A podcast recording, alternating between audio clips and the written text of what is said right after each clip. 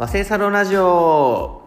始まりました第2回、えー和製サロンラジオは、えー働くを考えるをテーマに、えー和製サロンのメンバーが、えーとやってるラジオです。はい。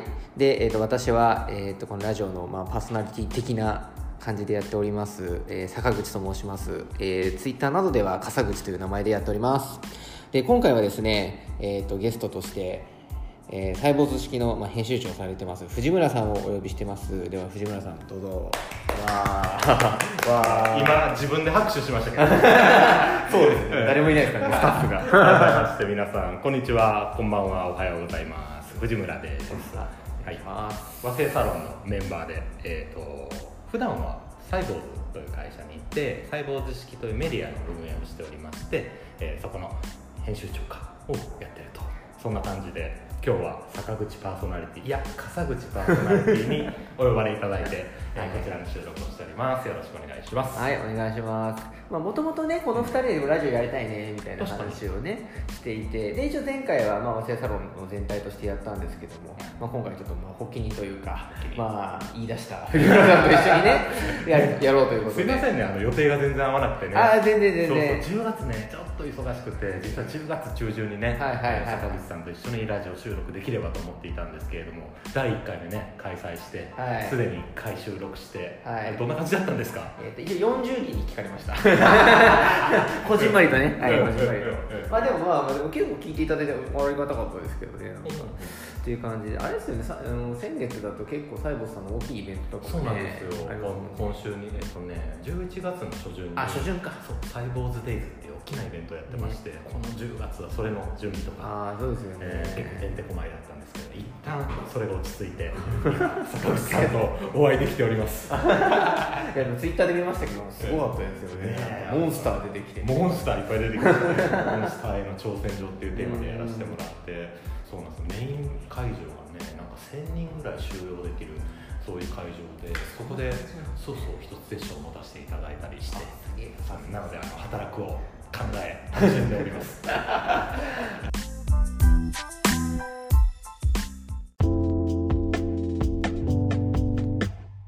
日はですねテーマとして、はい。まあ、理想のチーム。難しいやつ来ましたねまた。はい。まあ、というのも、まあ、藤村さんがね先日本出されまして。ありがとうございます。はい。まあ、本の紹介などちょっとしていただはいけると、そうですね。働きやすさを実もう言えねえな。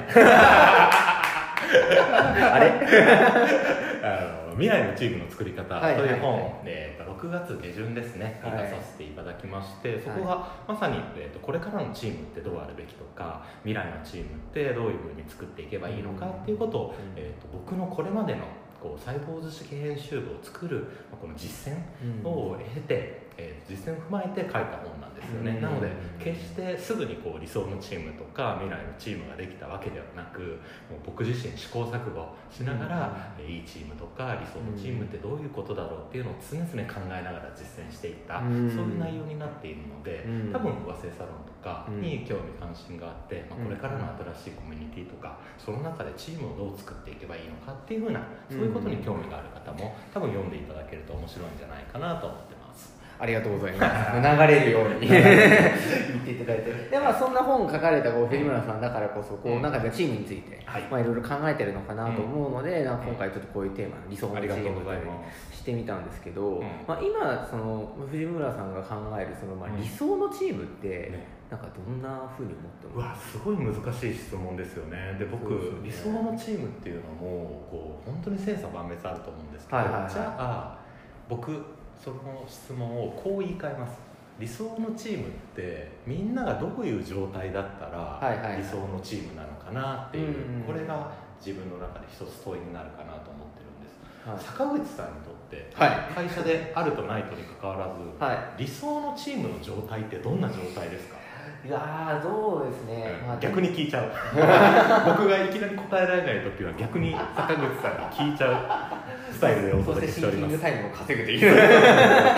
的な。そうそうそうまあどうなんですかね、まあうん。でも個人的には、うん、どうなんだろう、なんかちゃん、まあ、まあ、僕はちょっと結構ビジネス寄りにちょっと考えちゃうんですけど、うんうん。まあやはりそのチームとして達成すべき成果を、うん。まあ、安定して達成し続けられることと、ね。うん。まあ、あとはそのチームのなんでしょうねあのメンバーのチ、まあ、うん。精神状態が、うん。まあ、安定しているというかまあ、結構その安定みたいなところをうん僕は一つ、まあ、なんだろうなあの置いてますなるほどですね、はい。今の話で言うと二軸あるっていうのが分かって、はい。でまあ、成果をしっかり出すとでそれを達成し続けるみたいな、うん。まあ、そういうのが一つの観点でもう一つは何でしょう安心感とか、うん。安全とかそういう話だったりするんですかね、そうですね。なんかよく結構心理的安全っていうのは、あの僕もチームのことを調べたりとか、うん。まあ、組織づくりとかを調べると結構出てきて、うん。まあ、特に Google とかは心理的安全をうん。なんか生かした、てかまあちゃんと担保してるチームの方が、まあ、実際成果も出ているしっていうことが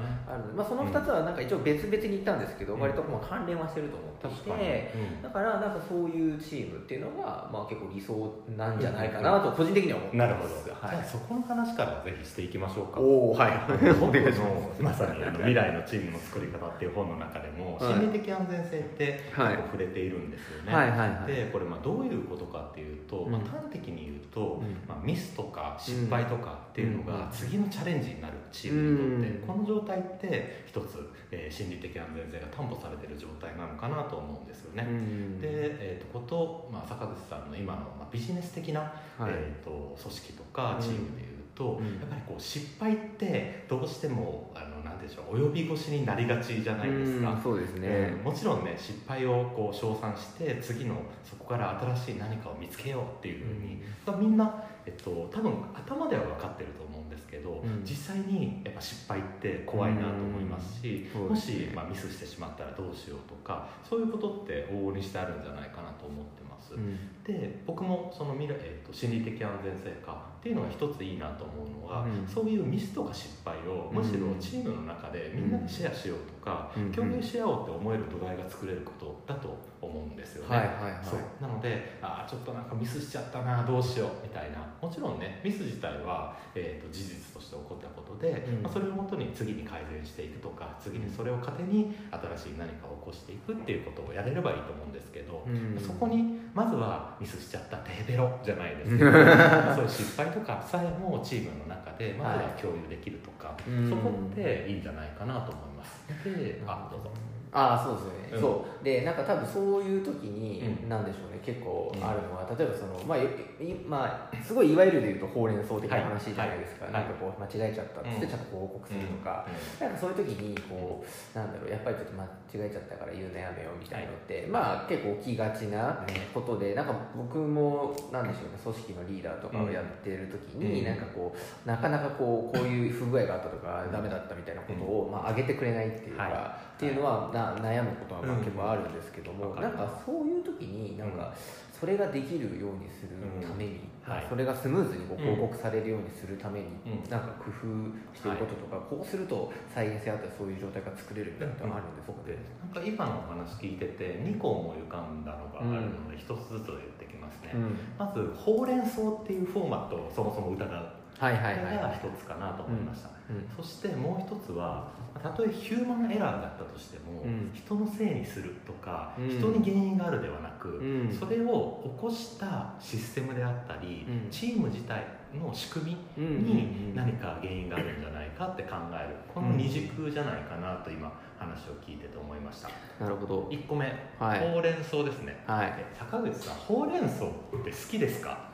報告連絡相談するにしてもされるにしても。まあ好きじゃないですよね、うん。なんかその精神的ハードルが、うん。まあ、やっぱりあるからこそやらない人がいると思うので、うん。まあ、僕自身もそれは思うので、ね。そうですね。そう。で僕もほうれん草って実はあんまり、まあ、うん。得意じゃないというか、苦手意識すごいあったんですよ、うん。でそのうちの特に苦手意識があるのが、まあ報告と連絡ですね、この報告と連絡って多分過去に起こったことを報告したり、はいはい。これはミスだったっていう連絡をしたりするんですよね、過去の話って変えられないじゃないですか。そうですね。なんだけどなんかこのミスが起こったみたいなことを報告する連絡するっていうのはすごい気が重い、うんっていうふうにまず僕は思うんですね、うん。でほうれん草の中でもうん。相談、うん。うん。これってなんかちょっと未来の感じしません、はい。未来の。しますね。例えば起こったことをなんか報告連絡するじゃなくて、はい。起こりそうなことを相談してみるとか、うん。起こったんだけどこれどうしようかなっ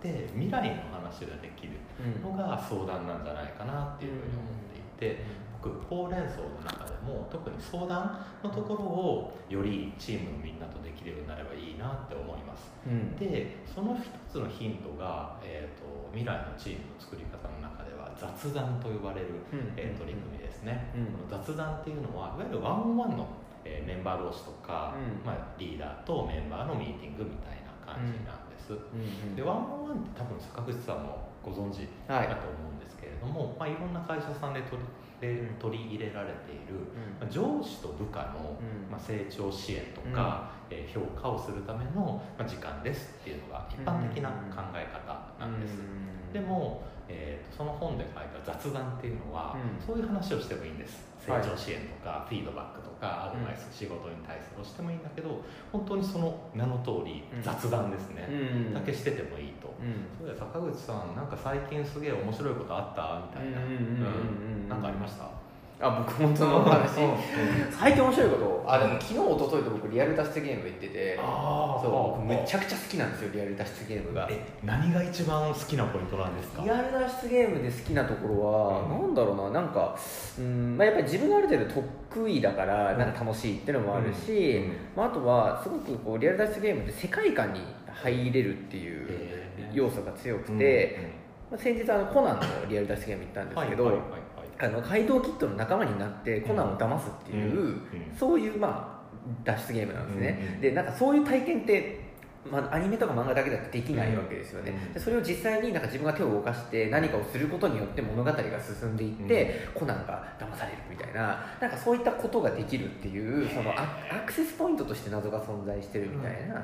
まあなんかそういうのがすごい楽しいなっていう。なるほどね。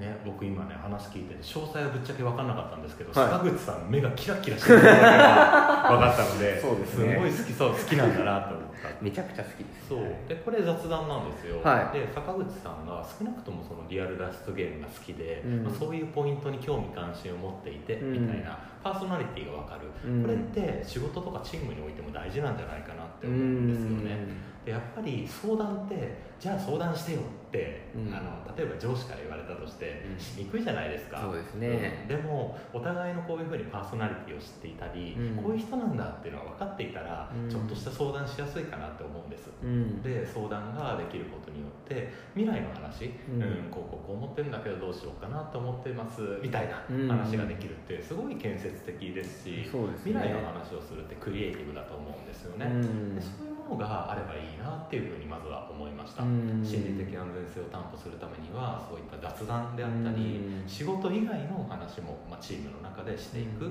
ていうことが、えー心理的安全性を担保することにつながり結果としてうん。報告連絡みたいな起こってしまったものだけじゃなく、うん。これから起こりうるワクワクする楽しい未来について相談するみたいなこともできるんじゃないかなと思って、うん僕結構それは、えー、と共感するポイントうですね。ん。でもう一個すみませんべしゃってばっかなんですけどいいですよ全然。はい、この雑雑談っていうのを、はい。えっとねソニックガーデンっていう会社の倉貫さんが最近また本に出されてたんですよ、うん。倉貫さんは雑草って言ってます、はいはいはいはい、雑に相談するみたいな、はいはいはいで、えっとほうれん草じゃなくて、うん。雑談とか相談ですね。雑うん。草っていうのは雑談プラス相談、うん。うんを取り入れるとチームって良くなるねって話をしていて、うん僕自身も結構今の、えー会社のチームでは、うん。メンバー7人いるのかな？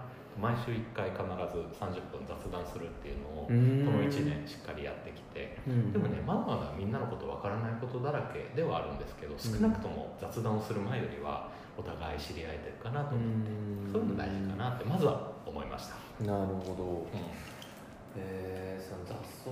その雑草っていうのは結構あれなんですか、そのその細胞さんとしてうん。なんかそういう方針があるってことですか、そうですね。なんかね明確にこういうふうにやろうっていう方針があるわけではないとは思うんですけど、うんえっと、最近副社長の山田治さんがうん。再計量のマネジメントって本を出したんですよね。はいはいはい。でその中でも記載があったのはそれこそ副社長の山田治さんは昔銀行うん。で働いてたんですね、はい。そこからサイボーズに来てっていうことだったんですけど、いまあ、いろんな部署の、えー、とマネージャーとか責任者やることになったんだけど、あの例えばマーケティングの部署のトップになった時も、まあぶっちゃけマーケティングのことは分からんと、うん。うん。だからそれってみんなにしっかり聞こうとか、うん。みんなのことを知ろうとかっていうのをやり始めてで本当に毎週あ数十人のメンバーと雑談してたいわゆる30分のワンオンワンミーティングでうん。話を聞くっていうのをやったっていうのがあって、うん。でそこから結構今、えー、とサイボーズの中でうん。雑談をしようっていうのは文化として結構ありますね。う、ん。でやるやらないは結構そのチームに任されていたりするんですけど、うん。なので仕事の時間中に雑談っていう予定がスケジューラーに入っていて、うん。そこで仕事の話したり本当に雑談することもある。そんな文化はありますね、うん。なるほど。うん。でもそれって例えば、まあ、その雑草という、まあ、ある種のフォーマットというか雑草というのが行われている中で、なんでしょうそういう、まあ、確かに業務的に例えばこの人が何やってるのかみたいなのはどうやってこう理解したりとか、うん。なんかそれ例えばそれ誰かがミスしたをキャッチアップするのはなんかど、うん。どその雑草の中で行われているのか、うん。そうじゃない方法があるのかというとどういうことなんえーとですね、グループウェアっていう、はいはいはい。チームのみんなで使う情報共有のソフトウェアを作,、うん。使っていて、うん。まあ、サイボーズが作っているソフトウェアがあるんですけど、うん。まずそれで、えーオンラインで情報共有が行われてます。と、うん。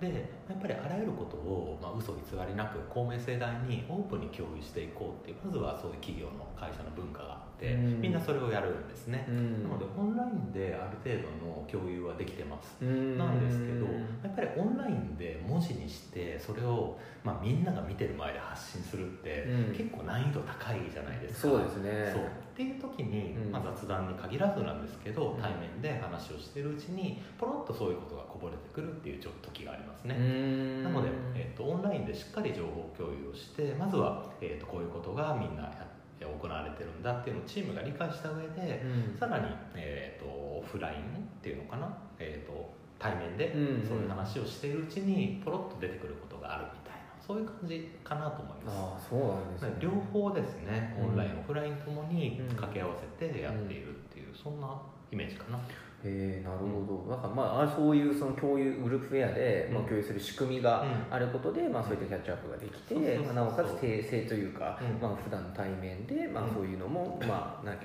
まあ、拾えるというか、そうですね。っていう感じってことなんそうそう。あそれでいうと結構今面白い取り組みをやってるもううちの部署とかもそうなんですけど、はい。えー、と誰々のつぶやきっていうあのスレッドがありますね、はいはいはい。でこれあのグループエアの中で特定のつぶやきのスペースを作って、はいはい。そこに部署のみんなが入って、ん。で例えば藤村のつぶやきみたいな、はいはいで誰々のつぶやきみたいな。みんな個人ごとに、えーいわゆる社内のそうツイッターみたいなそういうところがあるんです、はい。でそこは本当にフォーマットも何も関係なく、うん。みんな何つぶやいてもいいよっていう話をしてるので、うんなんか、えー仕事のことどんどんつぶやいてこういう仕事してますっていうのをつぶやいてる人もいれば、なんかプライベートなこととか、あと多いのが体調ですね、うん。今日ちょっと体調が悪くてみたいな、うん。うんなかなかちょっとこうね言いにくいかもしれないことも、まあ、自分でどんどんつぶやいていくみたいなのをしていて。で僕割とそのつぶやきをあのみんなの見ていて、うん。何か、えー、と聞いた方がいいことがあればそれをキャッチアップしていくっていうのをやって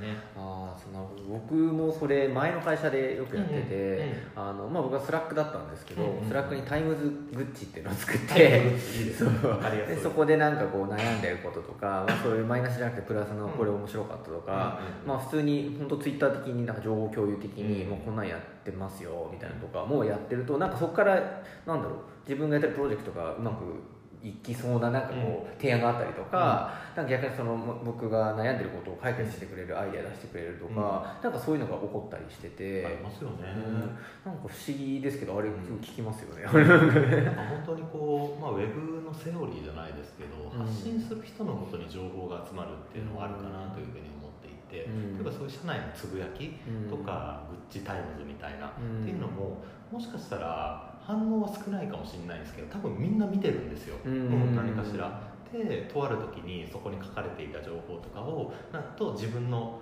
考えとか、うん。なんかコメントがマッチする時があってそこでこうコミュニケーションが起きていく。でそれによって何か新しいアイデアが生まれたり問題が解決しちゃったりっていうところがありますよね、でそこをやっぱり大元見ていくと誰かの発信と誰かのそれに対するリアクション、すなわちコミュニケーションですよね、が起こっているっていう状態。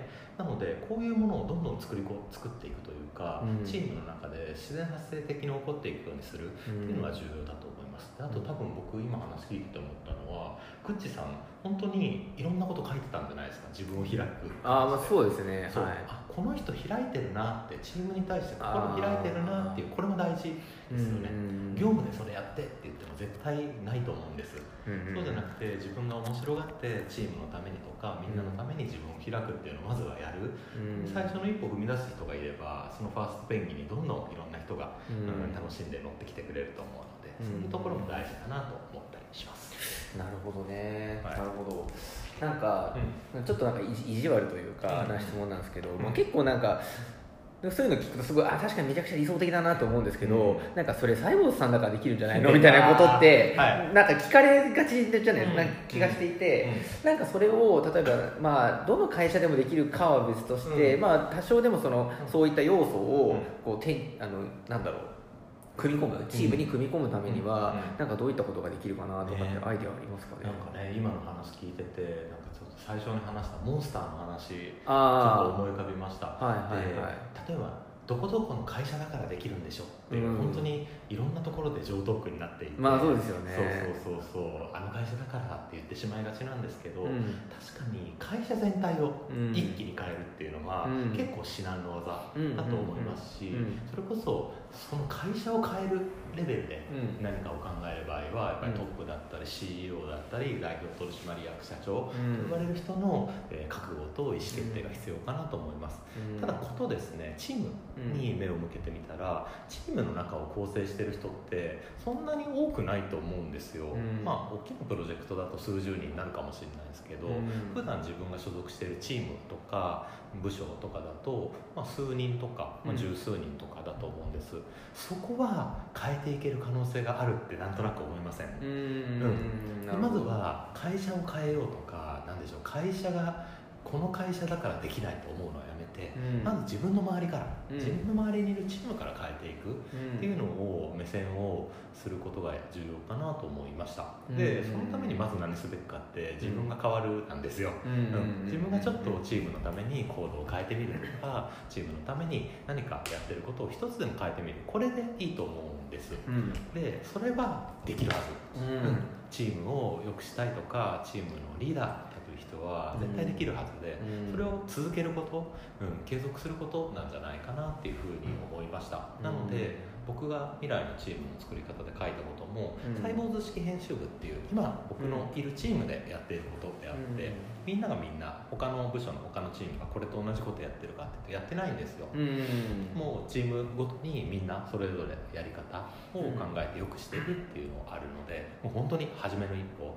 第一歩を踏み出す勇気があればもう変わっていく、と思います。なるほど、ありがとうございます、なるほどね、なんかそのなんでしょうね。その理想のチームの状態にちゃんとなんかなってるかどうかみたいなのを、藤村さんはどうやって評価というか、確認してたりします？そうですね、はい、評価はしてないです、はいはい、で確認はしてます、うん、具体的にやってることは振り返りですね、うん、で例えば今やってることはえっ、と編集部の中だと仕事の進め方を良くする振り返りってやってますね、うん、仕事の個人の仕事の振り返りじゃないです。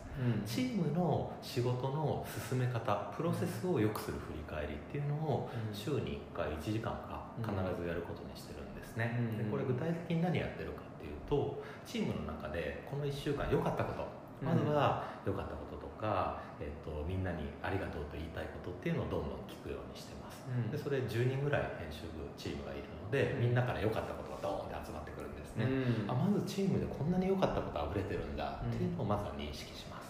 その上でちょっと不安に思っていることこのチームの仕事の進め方で改善したいことがあることっていうのをどんどん上げてもらいます。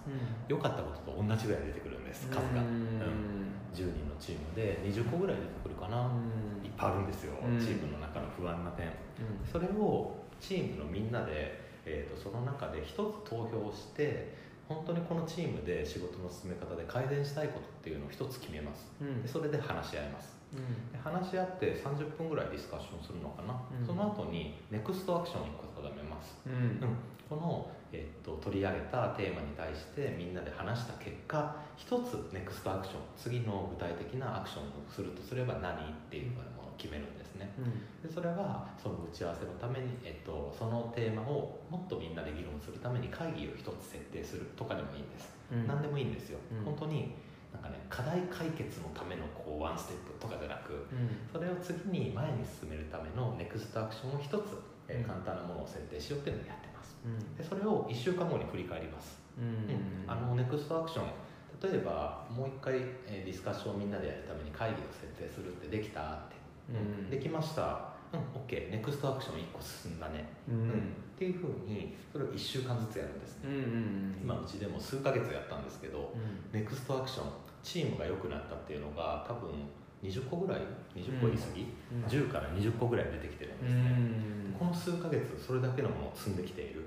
少しずつチームが良くなっているっていう状態をみんなが実感する。これが大事かなというふうにてうん。そんなことをやってますね。なので、えっと、振り返りをしないとやっぱりチームへの定着とかチームが良くなっている感っていうのは出てこないので、うん。それは時間をとってしっかりチームでやることをお勧めしますね、なるほど。でその際に思いっきりチームのあらゆる課題を全部解決しようと思わないことがいいです、あの多分坂口さんとかはい。僕近いかなと思っててはい。課題出てきたらワクワクしません？ああそそうですね。ええ。よっしゃみたいな。したのかみたいな腕まくりしますそう。そう来た来たみたいな。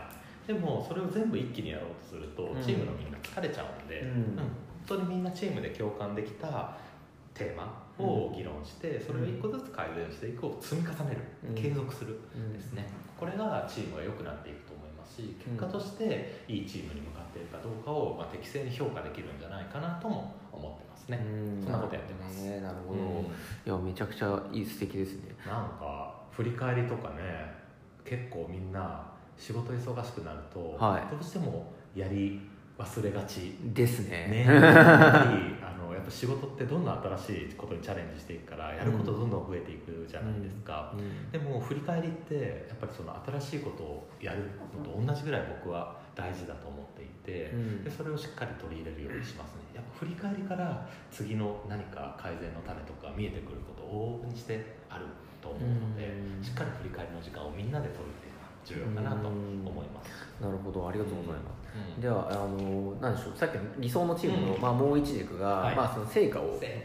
まあ、出すみたいなところは、うん。なんかその心理的安全となんでしょう、うん。まあ、その並行して何かそういう、なんでしょうね施策というか、まあ、やってることってなんかあるんですか、なんかね僕それちょっと聞いてみたいと思ったのが、は成果って具体的に定義されてます？その坂口さんのチームなのかっていうところでは、そうですね、えーっとすごい、まあ、僕が今見てるところが、うん。その業務っていうところで、まあ要はい。要するにこうお金を直接生み出したりとか、はい。数字を直接作り出す部署じゃないことを見,、見てるんですね、でそこの,、まあその成果っていうのは非常に難しいなと思いつつ、まあ、安定して、まあ、稼働してるみたいなことではあるんですけれども、まあなんでしょうね。ちょっとい、まあ、今うちのすごい事情なんですけど、うん。ちょっと計測が難しいことがいっぱいあってなかなか数字化しづらいとかっていうのがあるので、まあなんでしょうね。こう皆さんがこううん。なんなんかあんま不安なくというか、まあ、あまりこう引っかかることなく働けてるかとか、どね。まあ、あとはその実際のその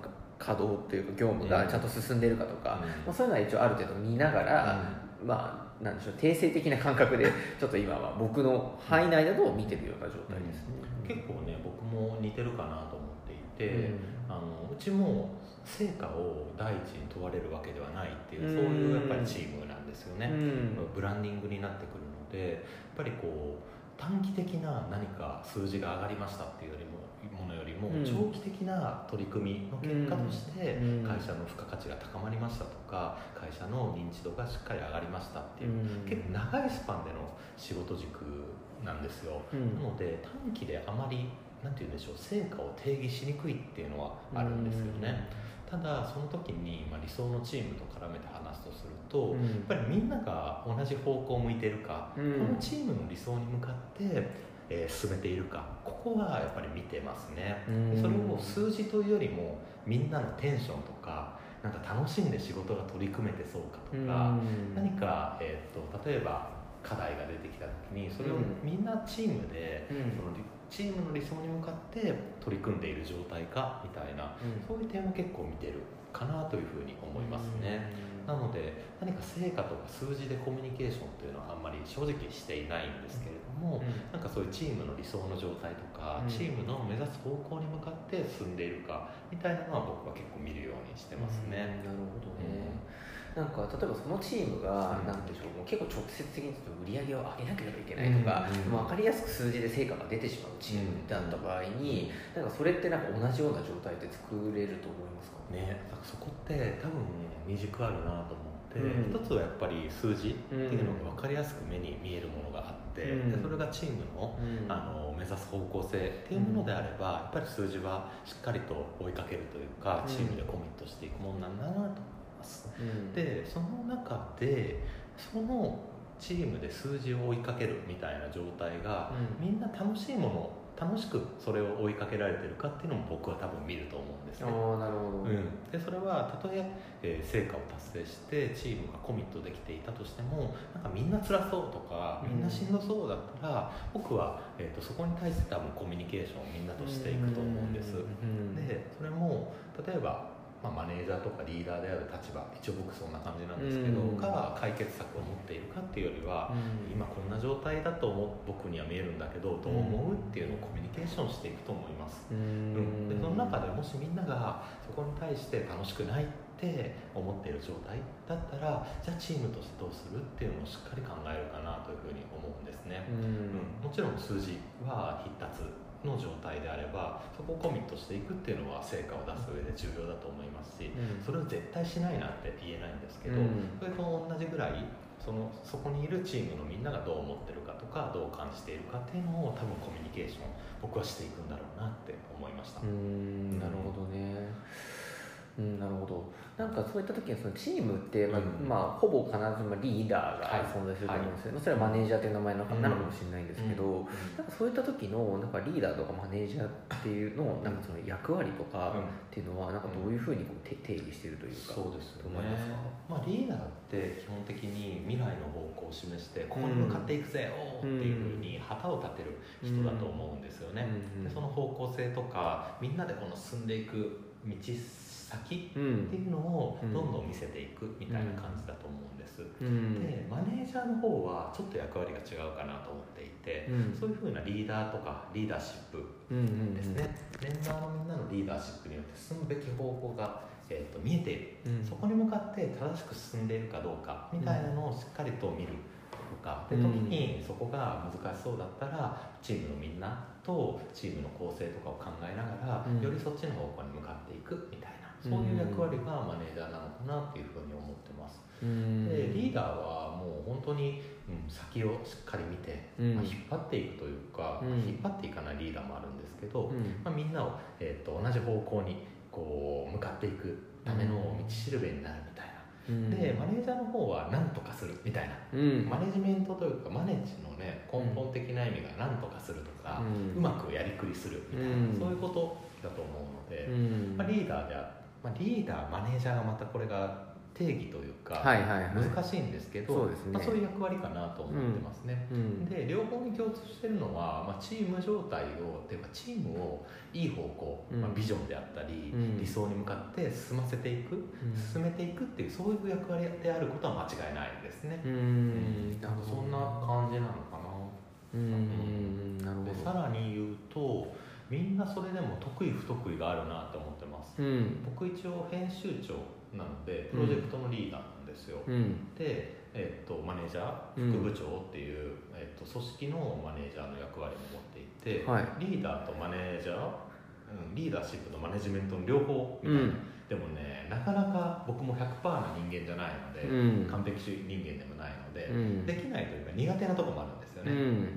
僕みんなを引っ張っていくのとかすごい苦手うん。だし、そういうのできない。はいはいはいはそれはそういうふうな役割というかそういうのが好きな人としっかりなんかコミュニケーションしながらその役割を分担するみたいなのをよくやってますね、ううん。んなのでリーダーとかマネージャーが全部背負わなくてもいいんじゃないかなっていうふうに思ったりします、うん。でやっぱりいいチームっていうのはみんながみんな自分の分野でリーダーシップを発揮する、うん。明示的にリーダーじゃなくてもよくて、うん。ここだったら僕はこうか、うん。ここだったら、えー、と僕はチームのみんなをサポートできるとかやっぱこういう自発的なリーダーシップがある、えー、と各自にある状態だとうん。チームはより良くなると思うので、うん。まあ、特に僕はそういうところがみんなの中から生まれてくるようなコミュニケーションとかうん。を結構重視しますね、うん。でも100%できてないですよ。うん。全然できてないんですけどそういうチームかっけえしうん。多分みんな理想に向かって進めるし、うん。そういうチームだと僕もワクワクするなと思うので、うん。特に僕はそういう役割になることが多いですね。うん。なるほど。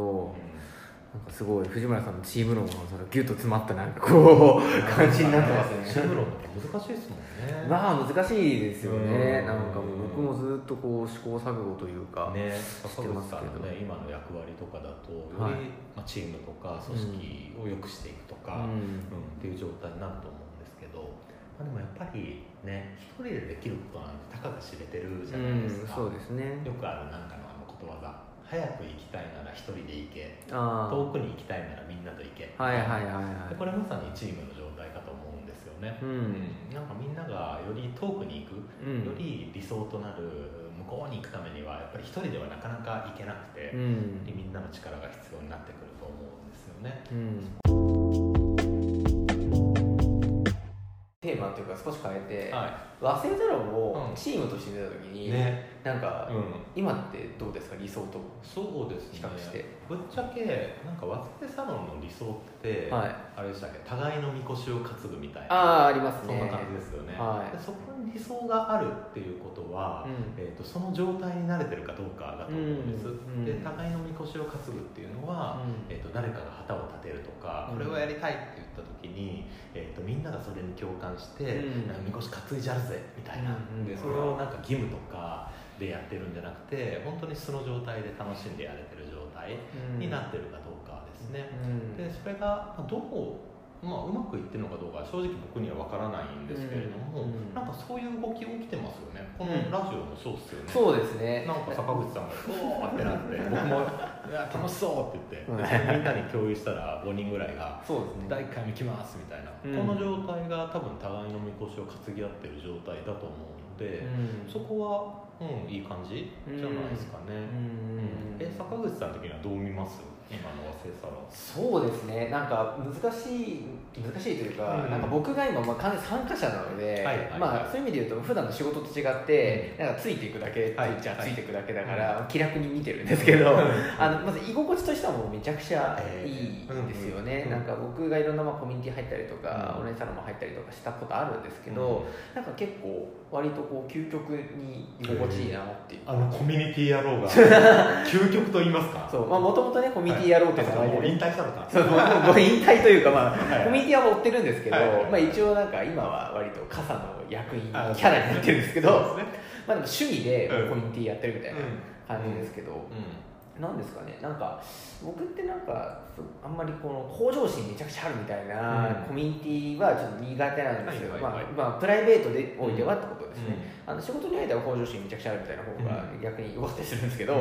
なんかプライベートでやるんだったらまあなんかこうダラダラしてもいいし、はいはいまあ、でもたまになんか頑張ろうかなとかやりたいなっていう時には何かできるとか、なんかそれぐらいのある種の都合の良さみたいなのがあった方がまあ居心地がいいというか。はいはいはいっていう時になんかその強制もされないし、うん。なんかこうじゃなきゃいけないみたいなことも強制されないし、なんかみんな結構なんか、まあ、ある種バラバラなんですけど、まあ、でもなんかその一定のラインはなんだろうそのお互いに干渉しすぎないというか、の気持ちよさみたいなのがすごくあるなって思うんですよね。なん何々しなければならないっていうのは確かにないですよね、うん。なんかそれそうそのなんか何とかしなきゃいけないみたいなその価値観の設定みたいなところってすごい絶妙に難しいなと思ってて、なんかそのビジョンとかミッションとか会社で言うと言う,、うん。言うじゃないですか、なんかそれをどれぐらいこう絶対的なものにするのかみたいなところのバランスが難しいというか、難しい。まあ、センサロンだとまあ働くを考えるっていうまあうんテーマがあって、でその上でこういう価値観を大事にしましょうみたいな感じはあると思うんで、まあ、ある種その価値観はまあ守るっていうのは大事かなと思うんですけど、うん。まあ、多分それがなんか自然にできない人はそもそもまあ入らないとか、なんかそういうフィルタリングになってるのかなっていう気はしますそうかその話聞いてて思い出したのが、うん。あの女性サロンのなんか事前説明会的なやつなんかあったじあああゃないですか。りましたね。あそこでなんか話した記憶があるんですけど、はい。和製サロンって僕大人のコミュニティというかはいはい。サロンだなみたいに思ってるんですよね、うん。別に誰かからお尻とこう叩かれて一緒にやろうぜみたいな全くないんですよ、うん。だしやっぱりなんかそのやりたいっていう人がまずは行動を起こして、うん。それに共感する人がいればプロジェクトは始まるしやりたいって言って出したんだけど誰も共感する人がいなければそっとそのプロジェクトが別に起こらないみたいな、うん。僕これ結構大人だなと思うんです、うん、で何が何でもあらゆることをみんなで支援して達成しましょうっていうのは子供な気がしていて、うん。そうじゃなくてやっぱりみんなの距離感とかなんかコミット度合いっていうのかな、うん。参加度合いみたいなのもあった上でそれでもいや同じやりましょうみたいなそういうのが出てくるっていうのはいいなと思っていて、うん。で僕が和製サロンなんか居心地よく入らせてもらってるのはその理由かもしれないですね、うん。なので、えっと、僕もなんだえっとと和製サロンってそのオープンになる前に1年間なんか21人でクローズドでやったみたいなのがあったんですけど、はい。僕もはっきり言ってその21人のメンバー全員とめっちゃ仲いいとかそんなわけでもないんですよ、っていうか最近まで会ったことない人もいたしうん。喋、ったこともない人もいたしうん。でもなんかこう僕が直接特に共感してないプロジェクトでもうん。何か他のやりたいっていう人が集まってそれがなんか楽しくこうことが起こってる様を見ていると、うん。まあ、自分もああいいねって思えるみたいな、うん。結構そういうのが起こるのが和製サロンかなというふうに思ってますね。うん。だと思ったのがやっぱりプロジェクト思考型とかなんか目的ありき型のサロンではないので、やっぱりこうなんでしょううまみを知るまでに結構年数年数というか期間かかるんだろうなみたいな。うん。うん。入って12か月でなんか和製サロンを楽しみ尽くしましたみたいな感じよりも23年長く続けたらあこんないいことあったみたいな、そういうふうに考えられるコミュニティなのかなっていう気はしますうね、うん。ん。やっぱりねもう本当コミュニティっていろんなものありますし、うん。うん短期でね、うん。数ヶ月でこうパチンとやるコミュニティもあれば、長い年月かけてなんか同じ価値観の人たちが集まってみたいなコミュニティもあると思うので、うん。和製サロン後者かなっていうふうに思ってますね。うんなるほどね。どうなんですかね。なんかそのチームのコミュニティって何が違うんですかね。うんね。まあでもね多分期間は一つだと思います、はい。やっぱりチームになると目的とか理想があって、うん。それをこうみんなで役割分担しながらうん。目的とか理想を達成していくっていうのがまずチームうんなので、それが、えっと、会社レベルになると、まあ、理想とかビジョンがすごいでかいもので、うん。何百年もかけてってやるかもしれないですけど、うん。プロジェクトチームとかだとやっぱり期間決まってますよね、うん。でも和製サロンって別にそういうものないから、うん。それはコミュニティっぽいなと思いますね、うん。そうそうそうまあ、確かにそうですよね。なんか僕も結構コミュニティについて知らあの調べるというか、うん。まあ、考えることはよくあるんですけど、やっぱり会社っていうのは、まあ、やっぱりそういった目的が明確に本当はあるけれども、なんかそのビジョンとかミッションっていうのを置くことによって、うん。なんかそのなんだろう目的を極大化することによってなんか目的がないかのようなというかある種なんかすごい遠くに飛ばすことで、うん。なんかコミュニティ化させてるんだろう。っていうふうに思ってるんですよ、うん。目的がないかのように見せて実はめっちゃあるんだけどみたいな。なんかそのなんかうまいこう矛盾した状態を作り出すことでなんかこう長く続く組織っていうものを作ろうとしてるのかなと僕はちょっと思ってたりするんですけど。特にねそういうコミュニティ型の、まあ、会社経営をしている経営をしている会社だとそういうのもありますよね、うんやっぱりこうちょっと一般論になってしまって僕の意見ではないのが恐縮なんですけど、はい。やっぱりこれからもうみんなあのなんて言うんでしょうより自分で働き方とか生き方を選択できる時代になっていて、で例えば会社に対するコミット度とかなんかもうバラバラになっていくじゃないですか、うん。でその中でもやっぱりなんかこうなんでしょうコミ会社に対するコミット度とかにはグラデーション、うん。いろんなこう100%の人もいれば20%の人もいたり80%の人もいたりみたいなのがあるんだけど、やっぱり共通のなんかこう理想みたいなのに対するなんかコミットはみんなそれぞれグラデーション差はあるんだけどあって、そこに向かって進んでいくみたいな状態はいいなと思うんですよね。なんかそのそういうことを今聞いてて思いましたし、よりなんかなんでしょうこの目的のためにこの数字必ず必達でそれを四半期ごとにみたいなのもあのやり方としてはあると思うんですけど、そうじゃない会社とかコミュニティも増えていくんじゃないかなって思いますね。なるほどね、うん。まあ、そうですよね。なんかその数字を達成するのがただただ楽しい人たちだけがいるんだったら、うん。まあ多分めちゃくちゃそれでいいと思うんですけど、ねうん。まあ、やっぱりそうもいかないというかまあ、生き方価値観が本当に多様になってきて、でもその人たちが同じ目的で何かをやるっていう時になんかそのや,、まあ、やっぱり、まあ、ある種のこう今までだったら確一的な何かやり方でうん。ハマった人たちっていうのが、まあ、そうじゃなくなってきてるっていうね。人々が変わってきてるっていう要素はあると思うので、でかつねそういう人で優秀な人ほどどんどん外に出ていくじゃないですか、でその流れはもう不可逆というか止められないものだと思うけど、そういう人でもやっぱり会社のこういう仕事が好きで一緒にやりたいって思ってもらえるとか、うん。やっぱりそういうふうな関係性になることが理想だなと思うんですよね。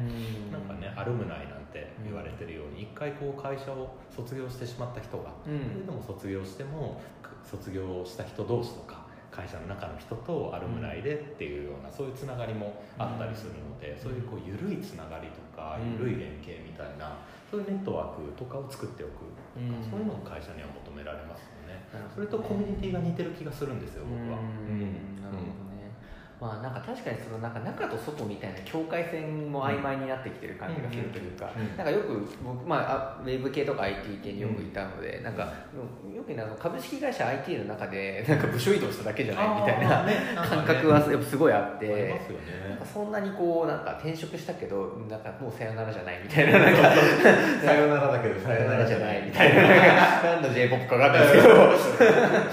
なんかそういう感覚はあるので、うん、なんかそういうなんかまあそれも SNS とかでなんかやっぱりその悪いこととかがうん。もう中にいたとしても結局外出ちゃったりとか するっていうまあとこもあると思うんですけど、うん。うんでもなんかあんまりそういう関係なく、ん。そのなんだろうなそのコミュニティ化していくことによって、なんかそういったあのよりこうそれによって逆に組織が強くなるというか、うん。そういうなんか人材にアクセスできる人たちが増えていくとか、なんかそういったなんかまあ、ブランドにもつながっていくっていうかね、うん。なんかそういう人が外出たとしてもあその会社いいよとか、あのそういう組織として素晴らしいよっていうことによってブランド化につながるとか、ね。なんかそういう要素はあると思うので、うん。なんか今の話はすごいなんか納得感がありましたね。最後の方あの経営者の顔になってましたよ。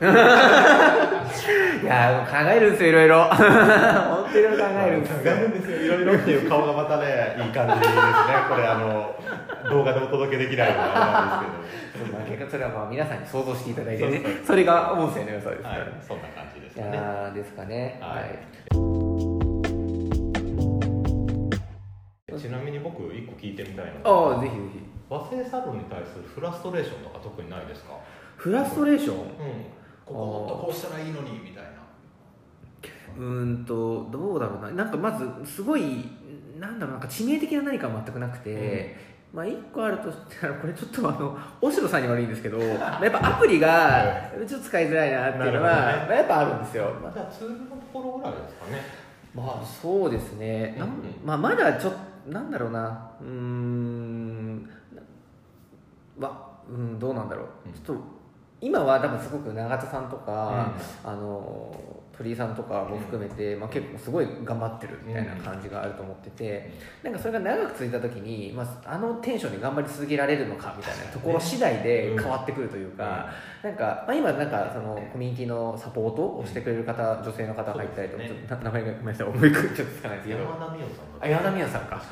そうそうこっちが入ったりとかしててなんかそういう長く続けるみたいなことのすごく仕組み作りみたいなのがなんか始まりつつある感じがしていて、まあ、そういう動きはすごい素敵だなと思うっていうのがあるかな、まあ、一個あるのはなんかうーんと、まあ、僕やっぱコミュニティを見てて思うのはやっぱ宗教化するのは好きじゃないんですよ、でなんかで宗教家って僕はその対話のなさみたいなことだと思っていて、要はなんかその私たちはこうがいいと思うんだみたいなのをなんか他から「いやそれよくないでしょ」って言われた時にそれを排除するというかああそうそういうことそれも宗教化すると思っていて、なんかでも和製サロンはなんか多分宗教化はしないだろうなっていうのは、その対話をすごくしてるというか、まあ、その他のコミュニティとかも特に永田さんが今うんいる状況で言うとすごく他外のコミュニティに対してちょっとアクセスをしてなんかどういうことが行われてるのかとか例えば具体的に言うとシックスカーリーさん行ったりとか、なんか私他のコミュニティのなんかイベント登壇して、なんかコミュニケーションしたり情報キャッチアップしたりとかして、なんかそれも持って帰ってきてとか、なんかそういうのをしてるっていうのはすごくいいなと思っていて、まあ、中田さんが、まあ、まずコミュニティマネージャーやってる限りは多分それはすごく機能するだろうなと思っていて、まあ、それがちゃんと引き継がれていく仕組みができたら多分相当和製サバ強いなとは思ってます、なるほどね、はい。なんか僕もその鳥居さんがよく言ってることなんですけど、はい。僕を答えにしたくないっていう。あー素晴らしいですね。鳥居さんをみんなが見て、うん。行くようじゃダメだみたいなことをよく確か言っていて、なるほどこの辺結構ね宗教家みたいなのと真逆のスタンスですし、うん。俺色に染まれみたいな感じでも全然ないですし、うん。あと早稲田のはですよねなんかこういうふうに外からとか外からというか意見があるんですけどどう思いますとかでみんなに展開しますよね、うん、それ確かに。でみんな意見バンバン出していくっていうのが坂口さんが今おっしゃった対話うん。なのかなというふうに思ってますね、そうですね。だから、うん、本当になんだろう今まで結構僕が他のコミュニティで抱いてたフラストレーションを見事に解決してるなぁと思うのでだから究極の究極だと思うやつなんですか結構究極まあもちろんなんか本当にこれが答えとも言わないですけど、うんまあ、でもすごくいいコミュニティになるだろうなとは思っているので、まあまあコミュニティっていうのはなんかちょっとまあどうなんだろう。こう変わっていくものなので、まあね。ねまあでもそれも良さなのでね、まあ、今後どうなどう変わっていくかが楽しみっていう感じですかね、ね。なんかもっと大きいことができるようになっ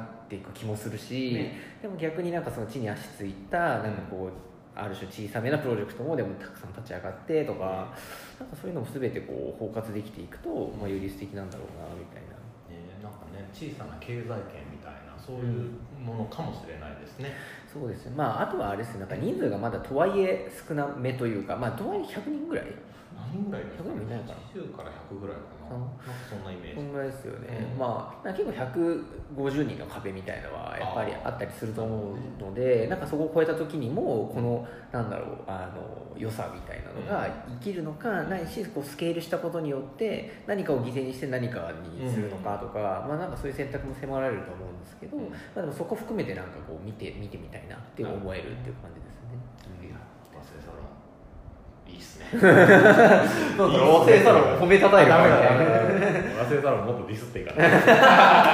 大人大人大人。大人大人もね。そうそう。和製サロンには大人軍団みたいな。感ああね。確かに。いますからね。鳥居さんより年上の人たちみたそういなそうそうそう。僕もギリ年上ですからね。そっかそっかそっか。じゃあもっとガシガシガシガシ言っていきましょう。そうですね。バカ野郎っつって頭ごなしに否定するあれなんですけど。まあ気になったらそれはね僕言うタイプなんで大丈夫かなとなるほどね。思います。はい。川口さんにとってはい。これからの働くとは何ですか？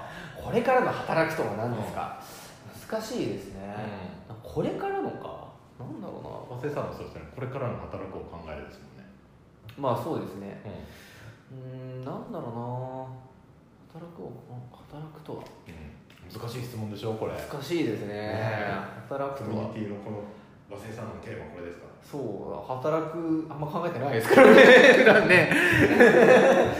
僕もそう言われて明確な答えはないですけどね。まあまあもちろんそうですね。まあでもなんか常にこう自分なりの答えというかまあ仮説に近いと思いますけど、うん持っとくっていうのはすごい大事だと思うんで、うどうしどうしようかな。ちょっとつらつら喋る感じになっちゃいますけどん、いいですよ。なんだろうななんかもともとは僕にとってはなんか自己実現みたいなのにだなんですけどうーんなんかそうですね。どうなんだろうな。難しいな。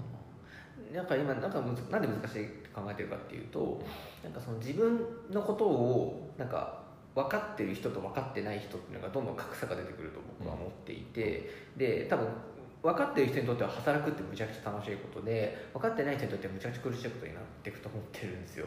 でなんかその格差をなんかうーんなんかどうどうやってこう今後是正されていくのかみたいなところっていうのは一つ僕の中で興味があるテーマで、なんかそれがまだなんだろう世の中的にそういうソリューションみたいなのが明確にないなというかなんかその分析ツールみたいなのいっぱいあるんですよ。なんかうん。なんか質問100個答えるとなんかみたいなのが、あるんですけどなんか意外とそれをなんだろう出てきた項目を自分の人生に照らし合わせてあ僕はこうなんだとかっていうのをもっと細かいこうレベルでこう価値観の自分のなんだろう今までの生き方をすり合わせていくみたいなことって結構コストがかかる作業でなかなかこうやりたがる人いないなというか、なんかこう就職しても自己分析みたいなのもあんまなんかやりたがらないみたいな 就活生がみたいなのとかをまあ見てると結構なんかそこをどうやって解決するのかな。なんかそれによってこう働くっていうのがその格差が解決されていくと多分結構働くは楽しいものになっていくしなんかそうじゃないとどんどんなんかこう本当働くのって何ですかっていう質問の答えによってなんかその人がどういう人か分かってきちゃうなんかそういう格差を明確にしてしまうなんか行動になっていくのかなっていう気はしますね。なかなかね難しいテーマですけどじゃあこれからの働くっていうのがどんな状態だったら坂口さん楽しいですか？ああそうですね。なんかうん。もうなんか働くっていう一般的な枠に収まってないような状態になったら楽しいかなと思っててなんか要はどんどんなんか職業とかももうなんか多様化しすぎて YouTuber が職業になるんだみたいな感じなわけですよね。だからどんどんなんか新しい働くっていうのが生まれていくと思っててそうするとなんかもう今までの働くじゃ定義できない働くがどんどん生まれていく、でもなんかそれってすごい楽しいというかなんか要は人口は日本でいうと1億3000万人ぐらいいるわけじゃないですか。なんか1億3000万の働くがあると思ってあのあるべきだと思っていてなんかそういうのがどんどんなんかもう働くイコール個人名になるみたいな。なんかそういう世界はすごい楽しいだろうなって思いますね、ねうん、すげえ面白そうそれ。そうですね。なんかそう。まあそのためにはなんかすごくなんかいわゆる多様性みたいなものがちゃんと受け入れられるような中になるとか,、なんかすごくなんか日本今の日本的なものっていうのをすごくアップデートしなきゃいけないと思うんですけど、まあ、でもそれができたらすごい楽しいだろうしなんかまあそれになんかそういう動きに関われたら僕は楽しいだろうなと思いますね、うん、職業笠口。そうそうそうそう。坂口純一だな笠口だとねまだねあの会社感じがするから。坂口だ。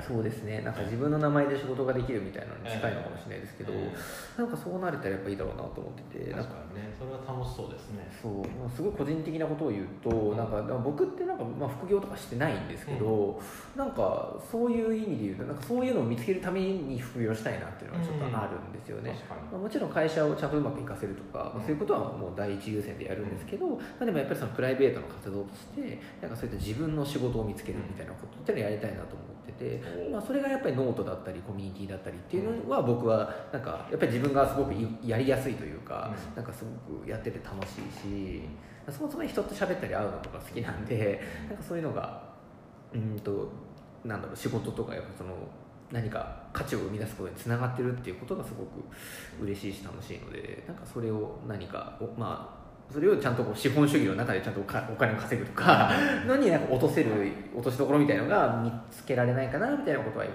何やまり思めっちゃこれからの働く考えてるじゃないですか。めっちゃ考えてるじゃないですか、まあ、まあ自分の中ではっていうのがあるのでそれをなんかこう世の中的にどうかとかはちょっとまだ分かんないですけど、まあ、そうなるといいなと思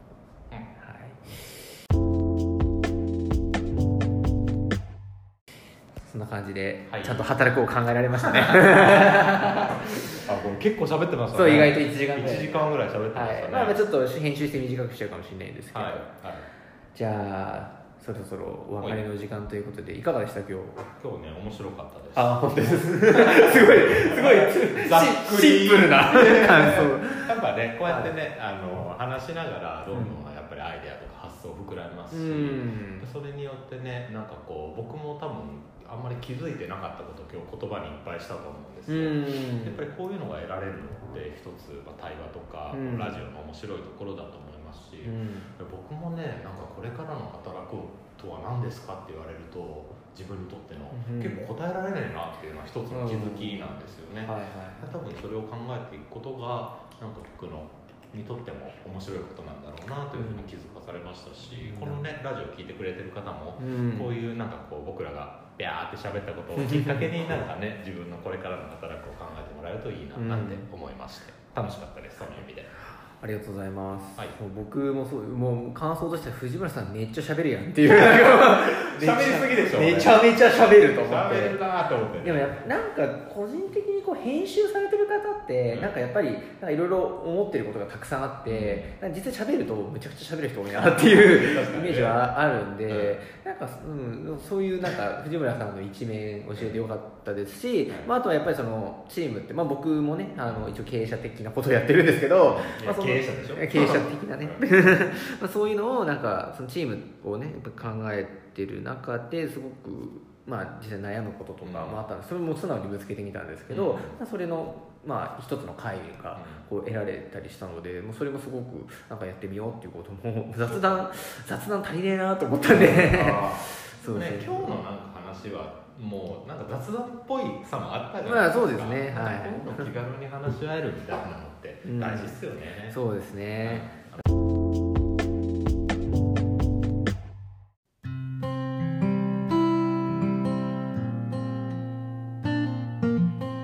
ということで、えー、と第2回和製サロンラジオいかがでしたでしょうか、えー第3回も多分やるので。ちなみに第3回目の何かテーマとかゲストとか決まってたりするんですか？まだ決まってないんですけど、はい。えー多分えーなんか今はその1回ごとにうん。テーマ会となんかこうオープン会みたいのを交互にやろうとしていて、まあ、前回がオープンでは人数集めてやったので,、まあ、で今回テーマ会というかうん。絞ってやったのでまた今回お次回オープンにやってみたいな。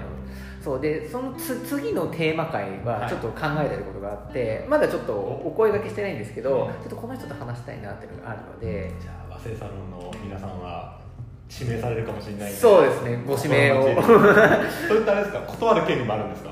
もうそれはもちろん。だ だって強制してもねだってそれは和製サロンの和製サロンっぽくないのでね。じゃあですね。その、はいえっと誘われる方ははい。坂口さんの思いとか、はい。立てた旗に共感できるかどうかをしっかり見ていただいてそうですね。はい、はいやっていただくということでしょうねはい。頑張ります。はい。はい、というわけではい。和製サロンでした、はい。サロンラジオでしたはい。ありがとうございました。ありがとうございました